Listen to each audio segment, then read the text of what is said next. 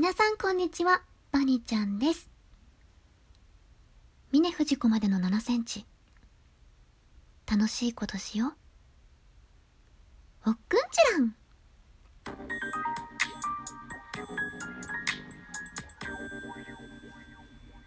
皆さんこんにちは、田中ラボタもちこです。ボイスクリエイターの田中ラボタもちこです。あなたのハートにメロメロメロリンチョ。今回お話しするのは結構前から温めていたネタなのですが、バニちゃんをモノマネすることによって得られた恩恵についてです。とても個人的なお話になりますが、ダイエットに関しての情報でもあるので、よかったら最後まで聞いてください。皆さん、バニさんのことはきっとご存知ですよね。そうです。あの声が可愛くて、色気といい女感が漂う美容系女性配信者です。今日はそのバニさんに愛と感謝を込めた私の本当の気持ちをお話しします。まず、私がバニさんのモノマネを始めたきっかけなのですが、単純に羨ましかったんです。この人声かわいいなーから始まって、内容を聞いてみたら美容系のお話をしていて、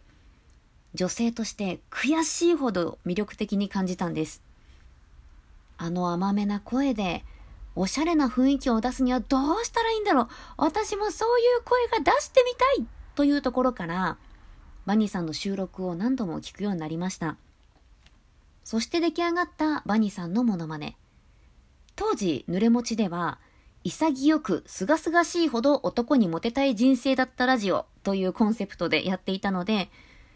このラジオトークに絶対的モテ女がいるぞ的なテンションで、え、モノマネを披露したところ、リスナーの方々が似てるってなって、あろうことかご本人も登場して、正式にモノマネの許可が下りたんです。何回かモノマネをしていく中で、そのままモノマネするんだったら、リスナーの人たちもね、本家本元のバニーさんの配信聞きに行けばいいよなって思い始めて、だったら私はバニーさんが言わなさそうなモノマネの方がより楽しんでもらえるんじゃないかなと思って、最近はバニーさんが言わなさそうなモノマネをご本人の前で披露させていただいております。これができるのも、やっぱりバニーさんが美容系の配信者としてちゃんと認知されていて、リスペクトされているからこそですよね。私自身がそうです。いい女感が溢れているのは実際にいい女だからだって収録とか聞いてたらわかりますよ。逆に考えてみたら、私が言わなさそうなモノマネって考えつきます？なんか想像できなくないですか？私、何でも言っちゃってるし、どんなことでも言いそうな感じしません？だから、そういった面でも人間性が確立されているのが素敵だなって思いますね。うん。会ったこととか、1対1で話したこととかはないので、実際のところはどんな人かどうかわかんないんですけれども、ラジオトークの中でのね、バニーさんは明らかに可愛いです。同じ女としてね、尊敬しています。さて、話を本題に戻すのですが、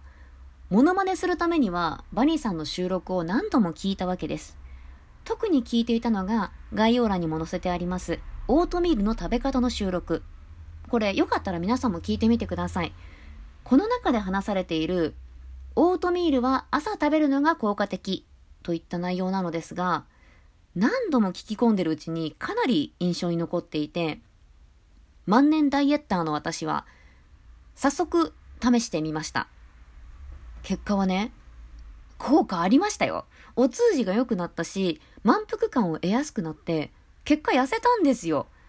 それまでは夜ご飯にオートミールを食べたりしていたんですけれども、まあ私の場合は夜よりも朝の方が効果はありました。まあ人によって違うかもしれませんけどね。この結果もバニーさんの収録に出会わなかったら得られなかったことです。いや、バニーさんのモノマネをしようと思っていなかったら、この収録にも出会わなかったかもしれません。まあ、総じてバニーさんのおかげだなと思って、私は感謝しているんです。この収録をご本人が聞いているかどうかはわかりませんが、バニさん、いえ、バニちゃん、ありがとうございます。おっくんちゃん あ、念のため伝えておきますが、この収録は一応バニーさんの許可を取った上で配信をしておりますので、心置きください。収録からその人の行動を変えさせるってすごいことですよね。うん、誰かの役に立つ配信ができるって簡単なことじゃないです。聞きやすい声のトーンや伝わりやすい言い回し、整理された内容、すべてが相互作用しないとなかなか伝わらないと思います。いろんな人の収録を聞いていますが、じゃあ実際にやってみようって思わされるのはかなり少数だと思います。自分の伝えたいことやパーソナリティの部分が確立されていて、リスナーのニーズをちゃんと把握しているバニさんだからこそできるトークなんだなって思いました。うん。私もそんな配信をしていきたい。だからこそ、私が何を伝えられるのか、どんなところで役に立てるのか、私もね、パーソナリティを確立していきたいと思いました。